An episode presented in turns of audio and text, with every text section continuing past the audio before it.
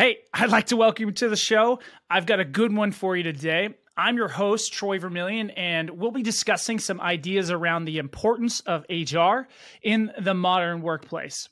Uh, as someone who has uh, worked with nearly every size technology company, I know firsthand how vital HR is to the company's success. Uh, and in my years of experience, I've interacted with thousands of executives and HR leaders and have learned a lot about how the C suite actually uh, and often perceives the HR department. So, behind closed doors, many executives don't actually consider HR to be thought leaders or equals.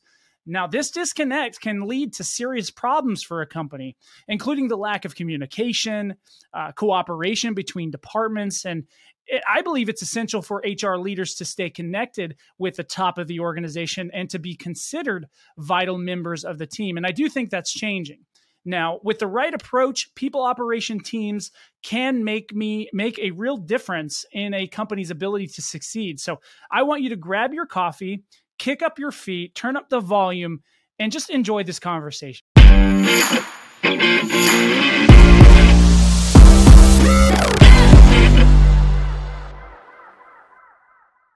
All right. My next guest is currently at the helm um, of the people team at a growing tech firm, uh, Fountain, where he really oversees uh, the global team and responsibility for the company's core people infrastructure. This includes uh, people operations, strategy, experience, uh, and as well as, as talent branding. So uh, now, before Fountain, Conor actually served as the senior director of people at Volta Charging, which he was actually tasked with partnering with the senior leadership team to design a, a global people strategy for one of the most utilized electric vehicle infrastructure networks um, in the U.S. Now, before this, uh, in his days of leading people uh, for uh, teams, Conor actually spent many years uh, directing teams across uh, finance and and business operation organizations. Now, this actually makes him uniquely qualified to to, to really go deep into the subject we're actually going to be discussing today. So I'm super excited about it. So I'd like you to uh, give a warm welcome uh, to my guests joining me today, Conor Sweeney. Welcome to the show. Thank you so much. Wow, you covered that beautifully. So uh, amazing intro, and really excited. to Yeah, be man, here I'm pumped. You, uh, you know, we had a, a quick pre-discussion um, about how we both feel about uh, you know people leaders, uh, specifically HR, having a seat at the table and how important it is for corporate strategy, how important it is for organizational growth and things like that.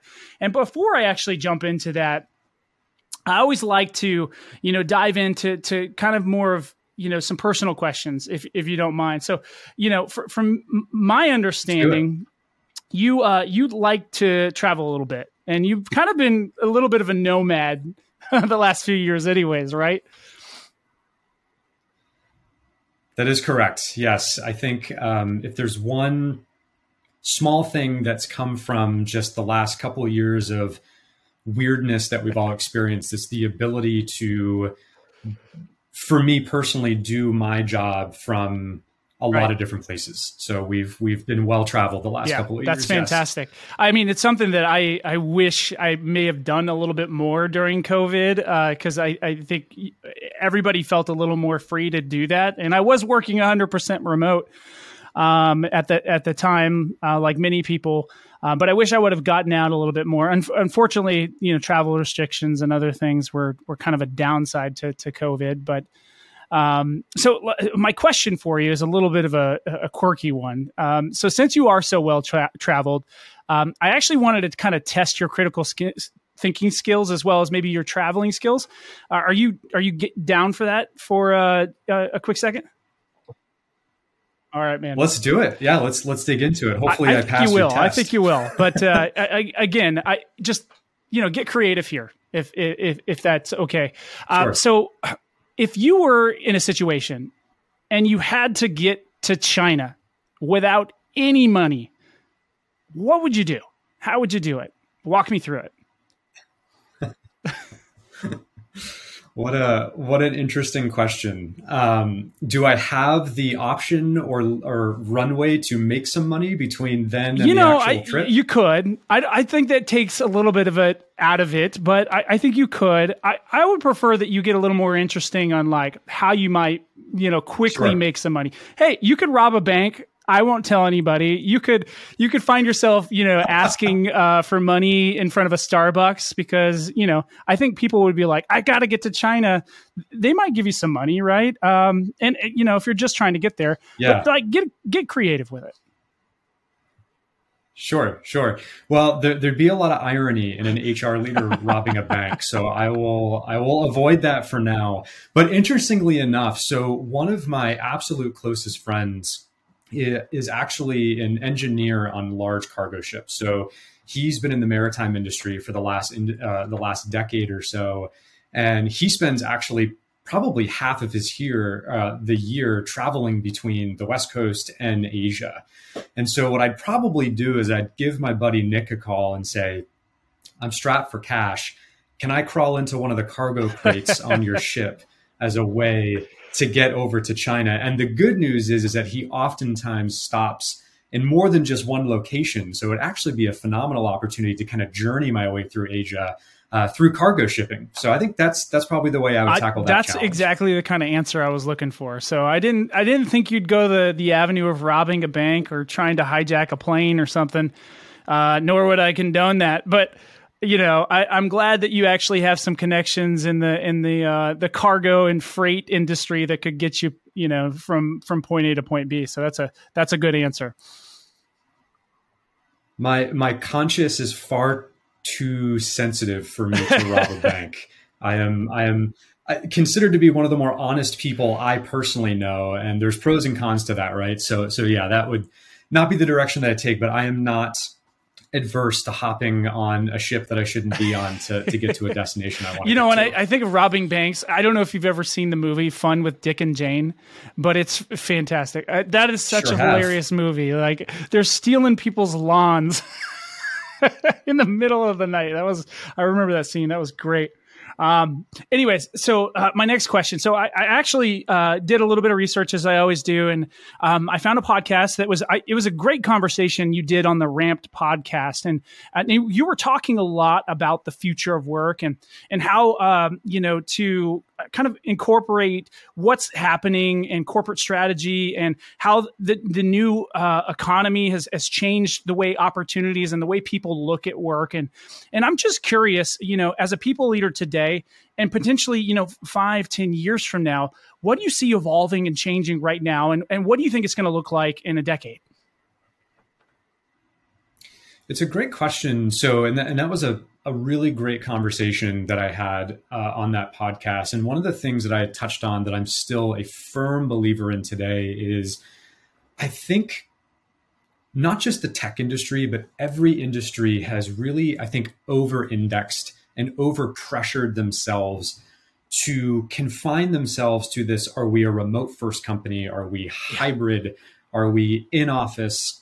And look, I think the last couple of years has been challenging for everyone. And what we don't know is what we don't know. And the thing is, is even two and a half years later, there's still a lot that we don't know and that we're trying to figure out. And so this kind of thesis that I've developed, you know, over the last, especially year or two, is that all organizations really need to take what I refer to as a flexible first approach.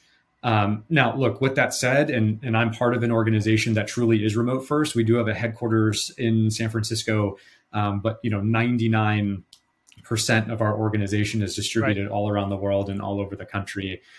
Organizations, I think, really have to take a step back and ask themselves what is truly best for employees right now, and what is best for employees, and quite frankly, what has been best for people for a lot longer than just this pandemic era that we're living in is the ability to give people flexibility mm-hmm. where you can.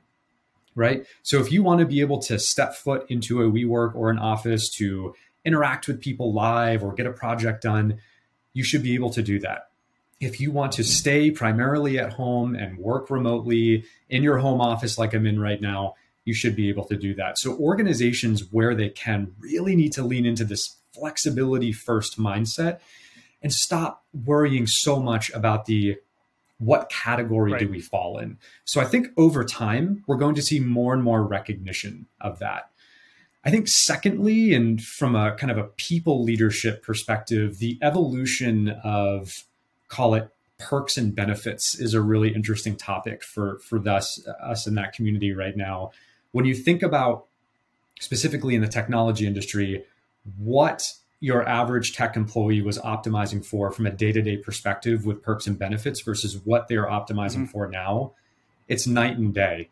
Now, look, as an organization, if you want to offer amazing three catered meals a day and pay for exuberant experiences for folks and that works for you and that works for your balance sheet great that's amazing but i don't think that's as important to people now than it was even just 5 years ago i think there is this evolution of one people want to feel that the work that they're doing is meaningful. Hopefully, that's first and foremost the number one priority that any employee has, right? Aside from I need to make a good living, support myself, my family, what have you. And then, two, I think if there's one thing that the last specifically two and a half years has taught us is we have a tremendous opportunity as a human race to really prioritize ourselves for perhaps the first time in a really long time. So, obviously, the topics around mental health and family planning and family care have become a much more prevalent staple in the way that people prioritize things as far as the relationship with their employer goes. And I think that's going to continue to become more and more yeah. prevalent as well. I, yeah, I, and I agree with all of those things. I and I think you and I, being kind of in and around the tech industry, have the ability to kind of, you know, see those things. And and one of the the biggest challenges I've heard is is for many of these organizations providing flexible work arrangements sometimes can can really be detrimental to their their success. So, you know, I, I, guess contrast that for organizations that you know that do need to to have people kind of show up. And I, I know that you have uh, a corporate headquarters at Fountain. Like people show up and they kind of come and go as they please. But you know, uh, for for those of the, the organizations and industries that don't have that luxury, like what could some alternatives be? I'm just curious your thoughts on that. Yeah, you know, one of the things that we've talked a lot mm-hmm. at, at, our company, being that we are remote first, is this whole notion of what does a hubs strategy look like? The thing is, is that again, rewinding back to three, four, five years ago, a lot of companies that had more established real estate portfolios would oftentimes refer to their hub strategy as where do we have right. offices regionally? And that's kind of one component of it. But when you have a significantly distributed workforce as part of a remote first strategy, a hub strategy can mean a lot of different things. You know, one of the things that I feel that we're exploring really well at Fountain right now is this notion of how do we provide our Fountainers with the opportunity to get together and collaborate and socialize depending on where in the world you live, right? Because we have folks across almost 30 different states and over 10 different countries um, but there are pockets of folks that are kind of more heavily concentrated, right, as a part of where right. folks are distributed. And so being able to really reinforce the importance of do what you have to do as far as working from home and taking care of your family and ensuring that you are taking care of yourself as far as putting yourself first in a working environment that works best for you. But if there's opportunities to pull people together on a regional level to socialize, to collaborate, to get to know one another, the, the engagement right that comes from that is you can't really put a price on that and so i think that's what i'm starting to see a lot of organizations that maybe have a, a heavier remote first workforce is really encouraging employees to tackle the opportunity to get together with folks in their areas and i think that's it's a really simple but really powerful solution to hey we don't want to go and build a $20 million office in insert state or country here but once a month, here's a budget where everybody can get together and have that same experience.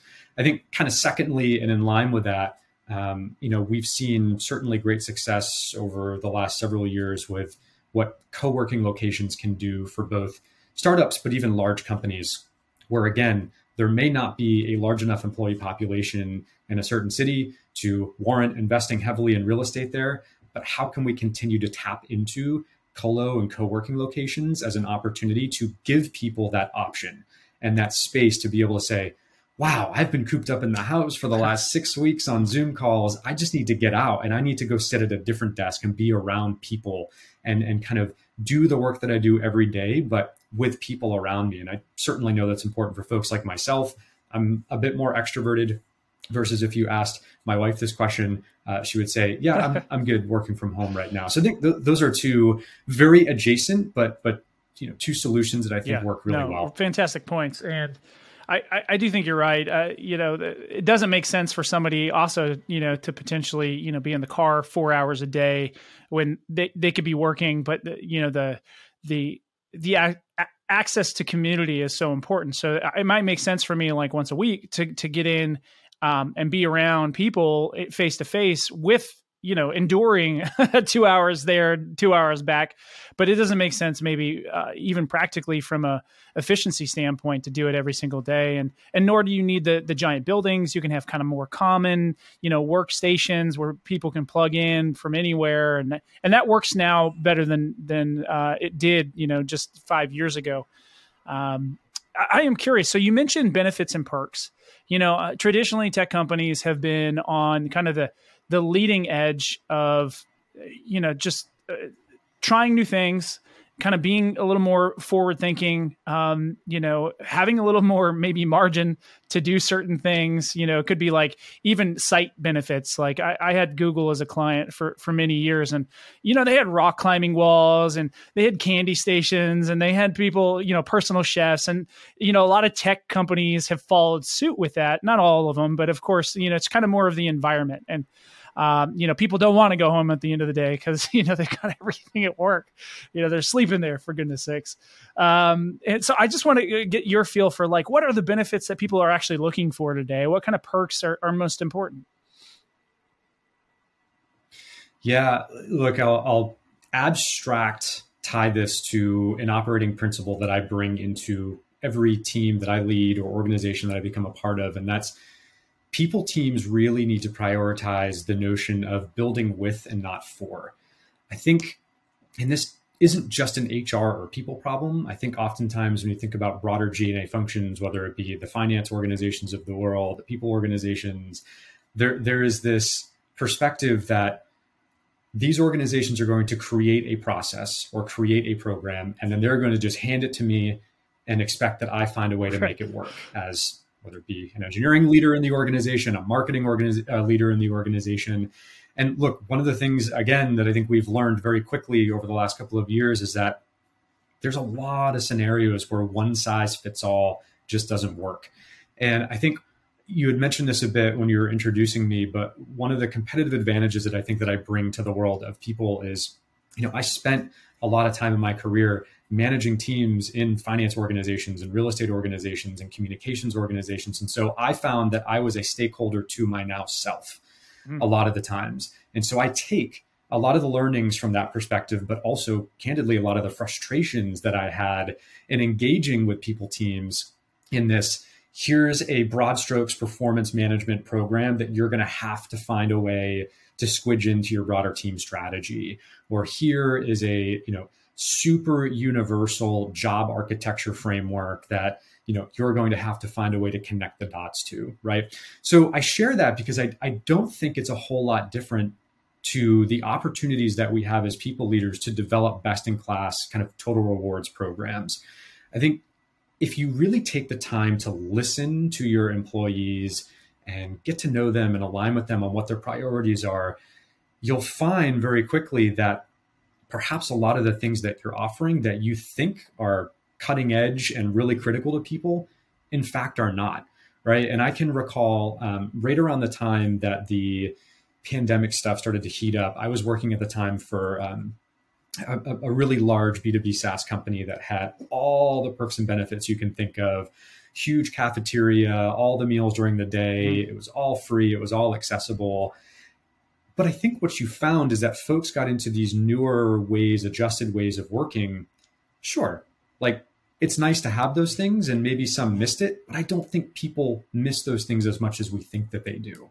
And so, as I alluded to in one of the last questions that I answer, thematically, we kind of, as people right now, are focused a lot on the time we spend with our families, our health, family planning, um, mental health, right? These are all the categories of things that are more and more showing up in engagement surveys or really kind of structured conversations that we as people leaders are having with broader organizations around what folks are prioritizing right now. And so, you know, I think that's what you're going to start to see a lot more showing up in kind of perks and benefits and total rewards packages is the, you know, accessibility to, you know, the Spring Healths of the world or the Carrot Fertilities of the world or the reimbursement of gym memberships and wellness memberships. Like that's the stuff that's showing up now as really critically important. And for what it's worth yeah. it is really critically important. And we have yeah. to support that. I, I agree. And i could probably spend the entire episode on that because I, I really do think there's a lot to unpack there.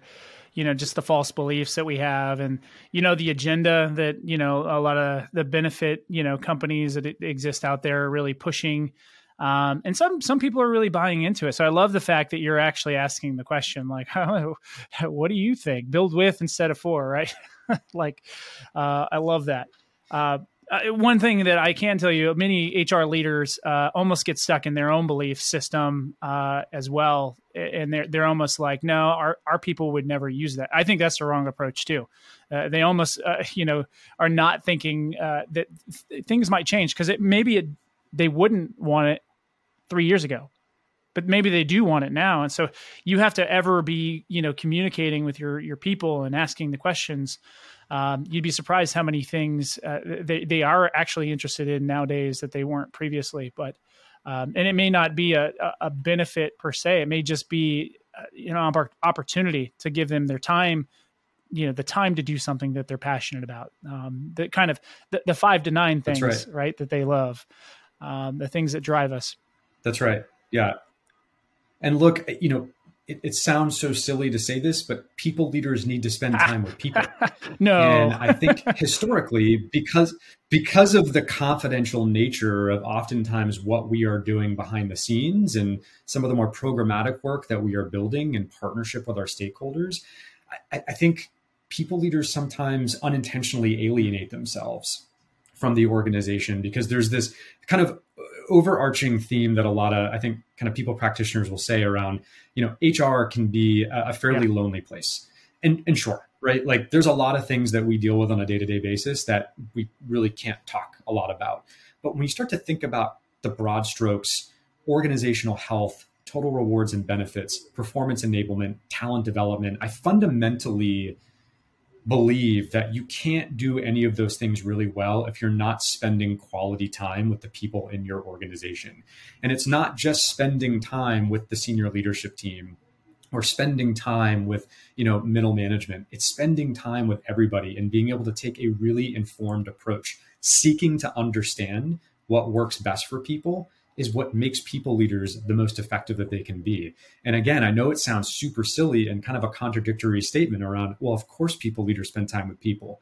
The fact of the matter is, I've worked in organizations where people leaders don't spend time with anybody. And that's a problem. Yeah, 100% agree you know, I, I, I think that uh, almost as a default, they'll lean more one direction or the other. And I, the unfortunate part, the, most difficult part, I think, about the the role of kind of the um, chief human resource officer, the head of people, or you know, total rewards, is that there there's this pool from both sides. There's the, the pull to please, you know, the the the the employees, the people, right? and then there's also this this pool that you've you've got to you know deliver on business objectives and and and, and those things sometimes aren't always synergistic right they're sometimes like at odds and, i think we're moving towards uh, you know a better uh, kind of more equal approach to those things for the benefit of the employee um, but not at the detriment of the organization and, and vice versa, right? Um, that didn't exist before. It was almost 80 20, where the, it was the business benefits, right? And the employee produces but doesn't quite benefit outside of the the, the paycheck, right? And um, and that's why people I think used to die in their their fifties, right? Because they would work, you know, until they were fifty years old, uh, and they'd just die one day because it just that the, the, there was no real balance. Um, and I think technology and and some of the things that are going are are giving us the freedom to step back and do more purposeful work Um, and I think HR has a big part to do with That's that, right. right? Kind of um, balancing the, the scales a little bit. I think one of the things that's coming up a lot more in discussions I'm having with my peers as we talk about what are some of the, the common broad stroke challenges that people leaders are facing right now. I think one of the, the bigger things is managing expectations. As people leaders, we wear a lot of hats. We're supposed to be compensation experts, DEIB practitioners, compliance gurus, performance counselors, location strategy experts, future of work researchers, employee engagement specialists. The list goes on. But all the while, we're also business leaders, right? Who are being tasked with making oftentimes really difficult decisions in partnership with other business leaders on a regular basis, aligned with what is hopefully our fundamental understanding of the business needs. And like we hear this all the time that people are a company's greatest cost, equally right. greatest asset. And the parallel in that is it's critical for us to understand as people leaders how a company's greatest costs are going to complement the goals of the business. And so I think it's just being able to take a step back and recognize that and having those honest conversations with your peers and other business leaders is just right now and especially in 2022 the amount of kind of managing of expectations that people leaders are dealing with is it's unparalleled right I, now. I think you're right.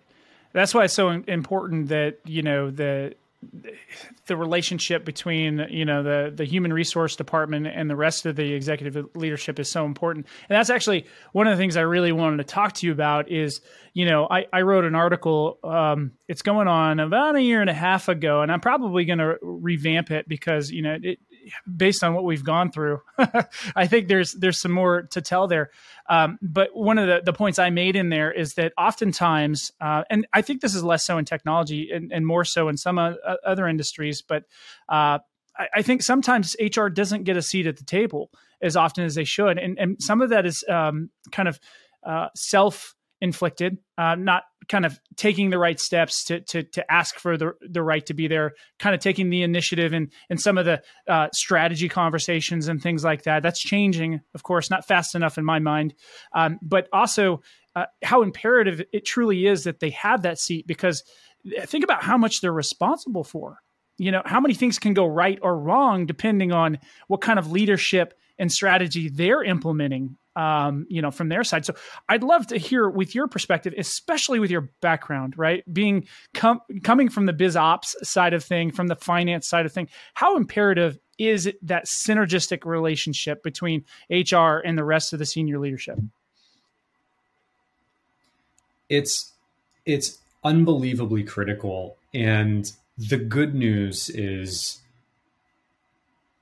that relationship and that alignment and that seat at the table has become far more accessible to people leaders over the last two years than I think it ever has been. And I think I think there's four reasons for that and kind of four philosophical components I have around that. I think first, some of the more progressive people leaders that I've worked with and, and worked for understand that they are business leaders first, business practitioners second.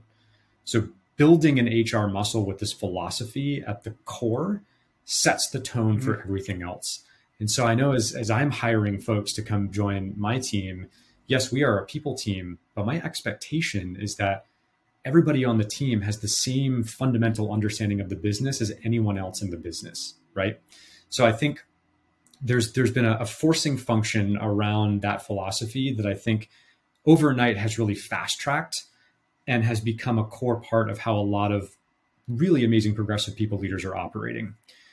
I think, secondly, what's contributed to this seat at the table opening up more and more is data is a love language, especially in the tech industry, yeah. as you know. And it is often the common ground that bonds all of your business functions together. And I think specifically over the last five years or so, the the amount of capital that has been poured into the people mm. tech space is absolutely incredible, right? And for two reasons. One, just and being biased here for a second, how amazing is it that there's, you know, finally significant recognition of what good informed data systems and processes can do to enhance a company's people practices right things around culture and engagement and performance enablement you name it there's a lot of infrastructure that's available out there now that wasn't just you know half a decade ago but i think too and what's most important to point out with this whole notion of data now being a more prevalent part of what people practitioners can do to be better business partners is people leaders are showing up to those business critical mm. discussions with what I just mentioned amazingly informed, solid data and metrics. And for a long time, I believe that there was this perspective that the data that a people person would show up with would be highly qualitative, right? There was this perception of lots of gray area feelings versus fundamentals and reality and so on and so on that really isn't the case anymore. A well thought out people tech stack can provide that critical business insight that, again, I just don't think existed for a long time. And so that's been really helpful. And I think leaders across all the other business disciplines are very quickly recognizing that.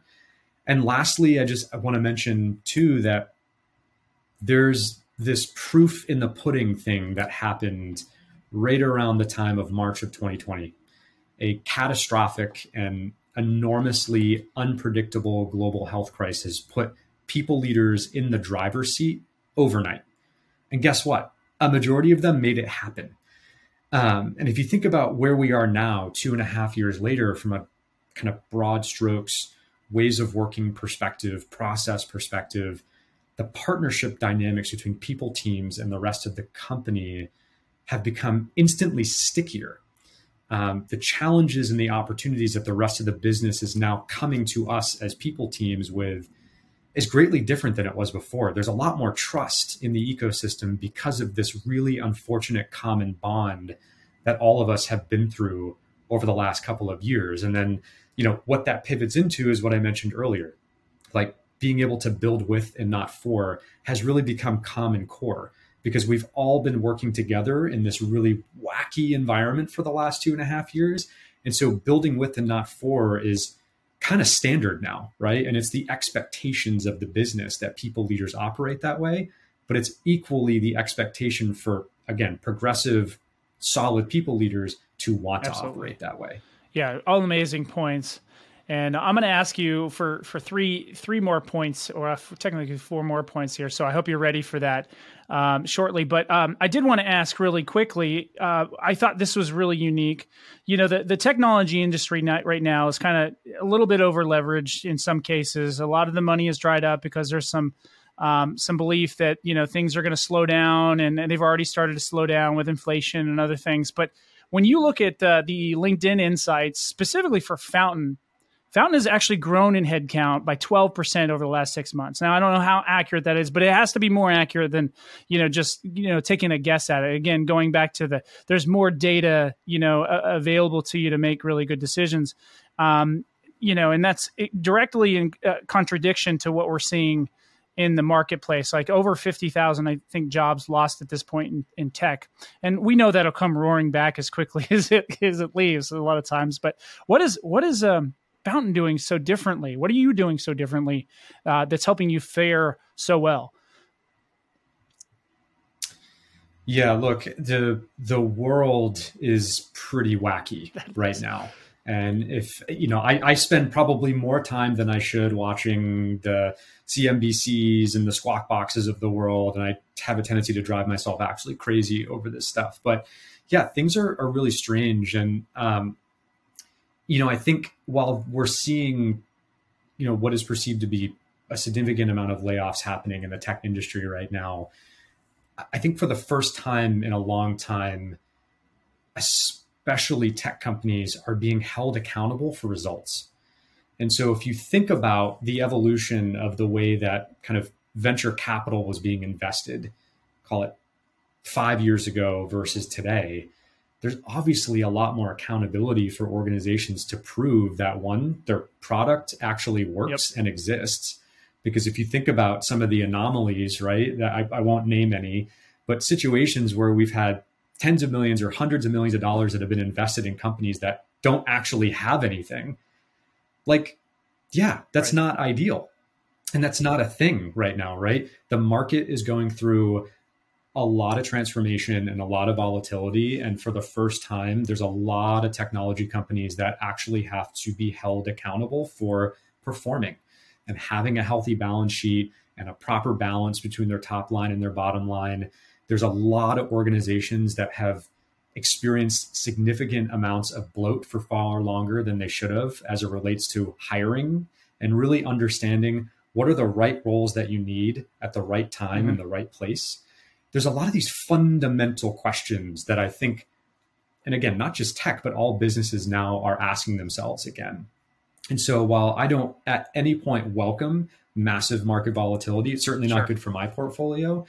It really forces important pragmatic conversations to happen. On the fountain front, you know, look, I, and I, I, don't think I talked about this, but we're about a 250 or so uh, global SaaS company, and we're really focused on opening opportunities for the global workforce. So we're focused exclusively on hourly hiring at scale, which is, as we all know, fundamentally different from a process perspective than hiring salaried workers. And we're at the helm of a really impressive all in one high volume hiring platform that empowers, you know, organizations all around the world to find, qualify, and hire the right people. And so, interestingly enough, right, if you think about some of the data we're seeing, yes, there are plenty of jobs across the tech industry that unfortunately have been eliminated, but there's still really strong job growth, right, across the board. Um, now, when I think about the way that we think about growth, one of the things that I've been really impressed by coming into this organization is just this pragmatic perspective around sustainable growth. Because, as we all know, especially Series C, Series D companies, there's this general statistic out there, right, where a lot of software companies that raise hundreds of millions of dollars burn it almost as fast as they raise it. And I think certainly us and everybody else right now trying to work through and operate in a really volatile environment, we understand that one, we never wanted to do that in the first place, but two, we have to be really mindful around connecting the dots between the business strategy and how hiring connects to that. And I think one of the kind of favorite quotes that I have is from a Jack Altman, who's the founder and CEO of Lattice. He talks about kind of people strategy is business strategy, and we really need to stop thinking about the two as like right. separate entities. And I think what we're all going through from a, a macro level right now is proof that we have to stop thinking about those as two separate entities. And so you know people teams spending more and more time with business leaders really understanding from an organizational design perspective what is it that you actually need to you know, double ARR next year or hit that particular target or exceed your ability to launch a certain product. So, um, you know, Fountain, I think we prioritize sustainable hiring. We have really amazing and mindful leaders and fountainers all around the world that care very deeply about our mission and what it is that we're doing. And I think just in general, companies are holding themselves more accountable for needing to actually be responsible with the capital yeah. that they have. Now, 100% and you know I, I i believe that you know th- there are so many really amazing tech companies that, that exist out there doing the right things. But what usually happens just like anything there's always a reset. Like you know we get everybody gets a little excited you know a lot of money starts flowing around probably to the, some of the the wrong you know wrong companies with the wrong you know ideas that again maybe never come to fruition. Um, but you know it's not always bad for it's uh, for the reset to happen. Unfortunately you know people are impacted by it but that's that's the way of life. I mean we we look at just how you know the us uh, just over the years has you know you you, you kind of you know creep up you creep up and then there's a little you know sometimes a little or big crash um, but you know it's just kind of the ebb and flow of things. And you know tech technology is really no different right? Um, so I, I, I love Correct. your uh, yep. your perspective on that. So, uh, last question for you. So, you know, I kind of prepped you with this, but you know, if you were talking to your your peers, right? Um, what are three things if they want a seat at the table, right? And maybe they don't have it today, or maybe they're they just started in a new organization, right? And, and they want to, you know, and, and this is leveraging your kind of background experience, being on the other side, right? Uh, from a you know biz ops standpoint finance standpoint like what would you say? Like what are three things that they should do and maybe one thing that they they absolutely should not do? Yeah i think the and it, and it goes back to my little soapbox moment earlier but i think first and foremost it's show up and prove that you are a business leader first and a people practitioner second and find a way to strike a balance between the two to ensure that you are being the best business partner that you can be to the company. Secondly, is show up informed with all the data. Again, there is no excuse in 2022 and with the capabilities that we have as people teams today, the access to information that we have all around us to not show up with data that's impactful and data that drives significant business impact and data that helps our business partners make the decisions that they're working on making. I think third is this notion of prioritize the philosophy to build with and not for. I think um, this goes for any business discipline, right? But when you've been doing something for a long period of time, we often get caught up on our mm-hmm. own playbooks here are some things that have worked really well for me in role X over the last five or six companies in the last decade that I've been operating in this capacity. And there's a 2080 rule that I have to that, right? And so when you're joining a new organization, bring 20% of the really powerful stuff that you think can drive the business impact, align with the priorities of that particular business that you know is going to work really well. Shed 80% of your playbook at the door and redevelop it aligned with the organizational values, the operating principles, the strategy, all the things. You're not going to get the fundamental understanding of the business that you want to get if you're just bringing one playbook into all of the stops along your journey.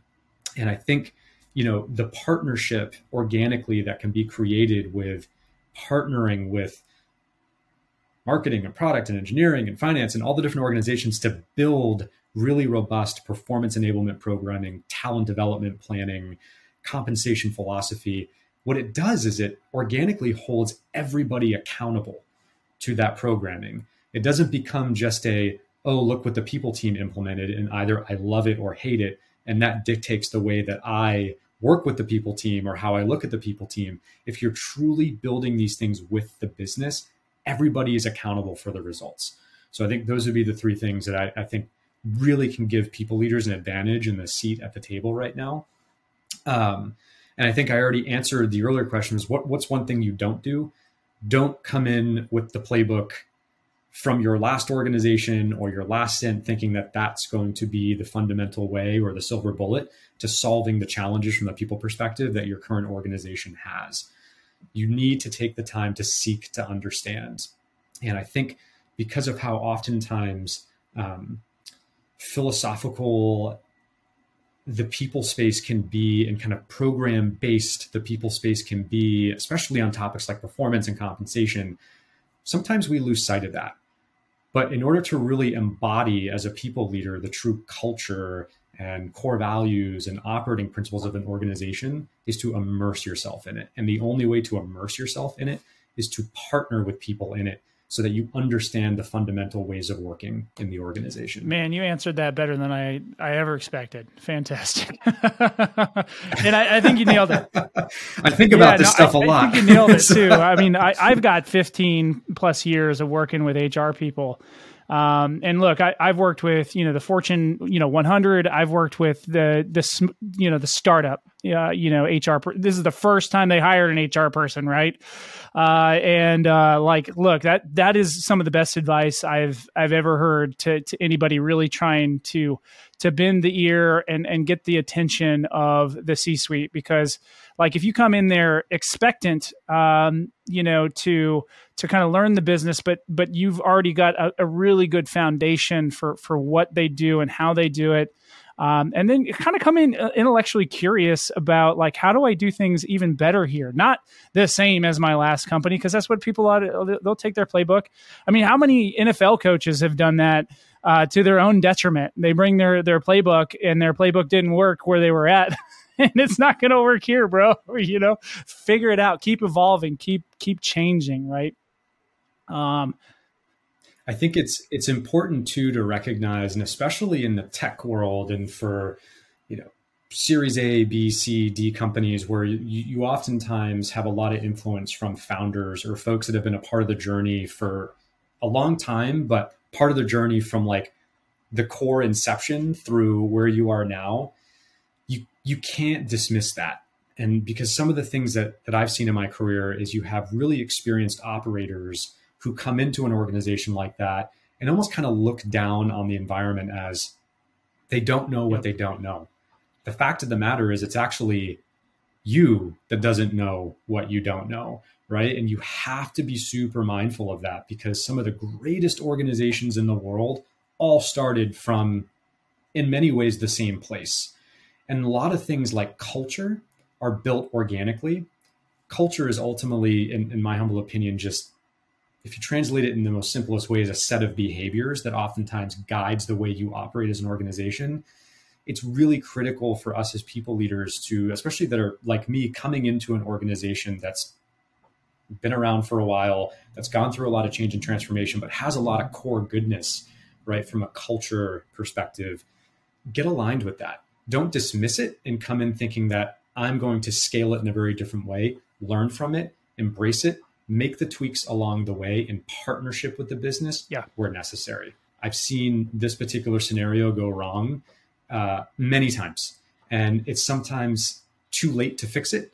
If you're digging too deep into the, well, I know better because I have, call it 40 years of operating experience, and you're just a co founder who's a visionary and an innovator, don't take that yeah. for granted, right? The learning is two ways. And some of the best partnerships that I've seen between people leaders and founders and founding CEOs, right, is really built on that notion of people kind of commonly coming to the table together to learn from each other. It's not easy, but it's really Imperative. important. Yeah, for sure. Uh, good, yes. good points. Well, man, this was a good conversation, um, Conor. And um, you know, I was uh, I always appreciate, you know, you know, when somebody like yourself comes on here and, and really just spreads the some good news because like look there's there's a lot of good things to be focused on regardless of you know the economic uh, you know situation and so forth and there's you know sometimes hr gets to be the the bad guy or bad girl uh, you know, in the in the scenario, and that's unfortunate. But uh, you know, I, I think that the unsung hero many times is your department, and so thanks for doing the the good work as well. Um, if people were looking to to like connect with you, chat with you, follow you, or just annoy you, where would they find you? I, I, am an avid user and believer in the power of LinkedIn. So I am I am probably on LinkedIn more than I should be. It's it's interesting. It's interesting how this element of kind of social media and professional networking has come together, uh, and what for me personally is fairly distracting from time to time. But I it's my favorite platform. I love connecting with folks organically, having these types of conversations, providing guidance, equally learning from people. Um, so do not hesitate to reach out to me uh, on LinkedIn. I'm always happy to connect over a cup of coffee, tea, glass of wine, whatever it is. Um, it's it can be really valuable, and some of the best relationships over the years that I've developed with you know now mentors and friends have been developed very organically through those types of scenarios. So i agree. that's, that's how we me. met man. So hashtag linkedin man that's, that's and right. connect with me as well. Connect with Conor. Uh, if you liked what Conor had to say, if you didn't like what Conor had to say, make sure you boop the like button so you you can uh, follow the comments and, and stay connected. I think that uh, obviously if, if somebody didn't like it, it's because they're they're bitter or something like that. Because I, I thought it was all really good stuff and and insights. Um, and you weren't spitting fire at anybody, so it was good. um, and then uh, you know make sure you hit that subscribe button and, and just stay connected. You can find uh, the What the Tech podcast podcasts, really anywhere you're looking, Spotify, Apple Podcast. You know, uh, I'm sure that uh, Conor here will have his own podcast at some point, so we'll make sure that we tag that when he when he starts his own because he's uh, incredibly qualified to do that. Uh, but I, I, do appreciate you coming on here, man. This was a lot of fun, and uh, I look forward to the next time we get to you know touch base and and uh, reconnect, my man. Absolutely. No, Troy, I, I, commend you for what you're doing here. Like, looking forward to following your journey, and it's been a lot Thanks, of fun. Man. Thanks for having me.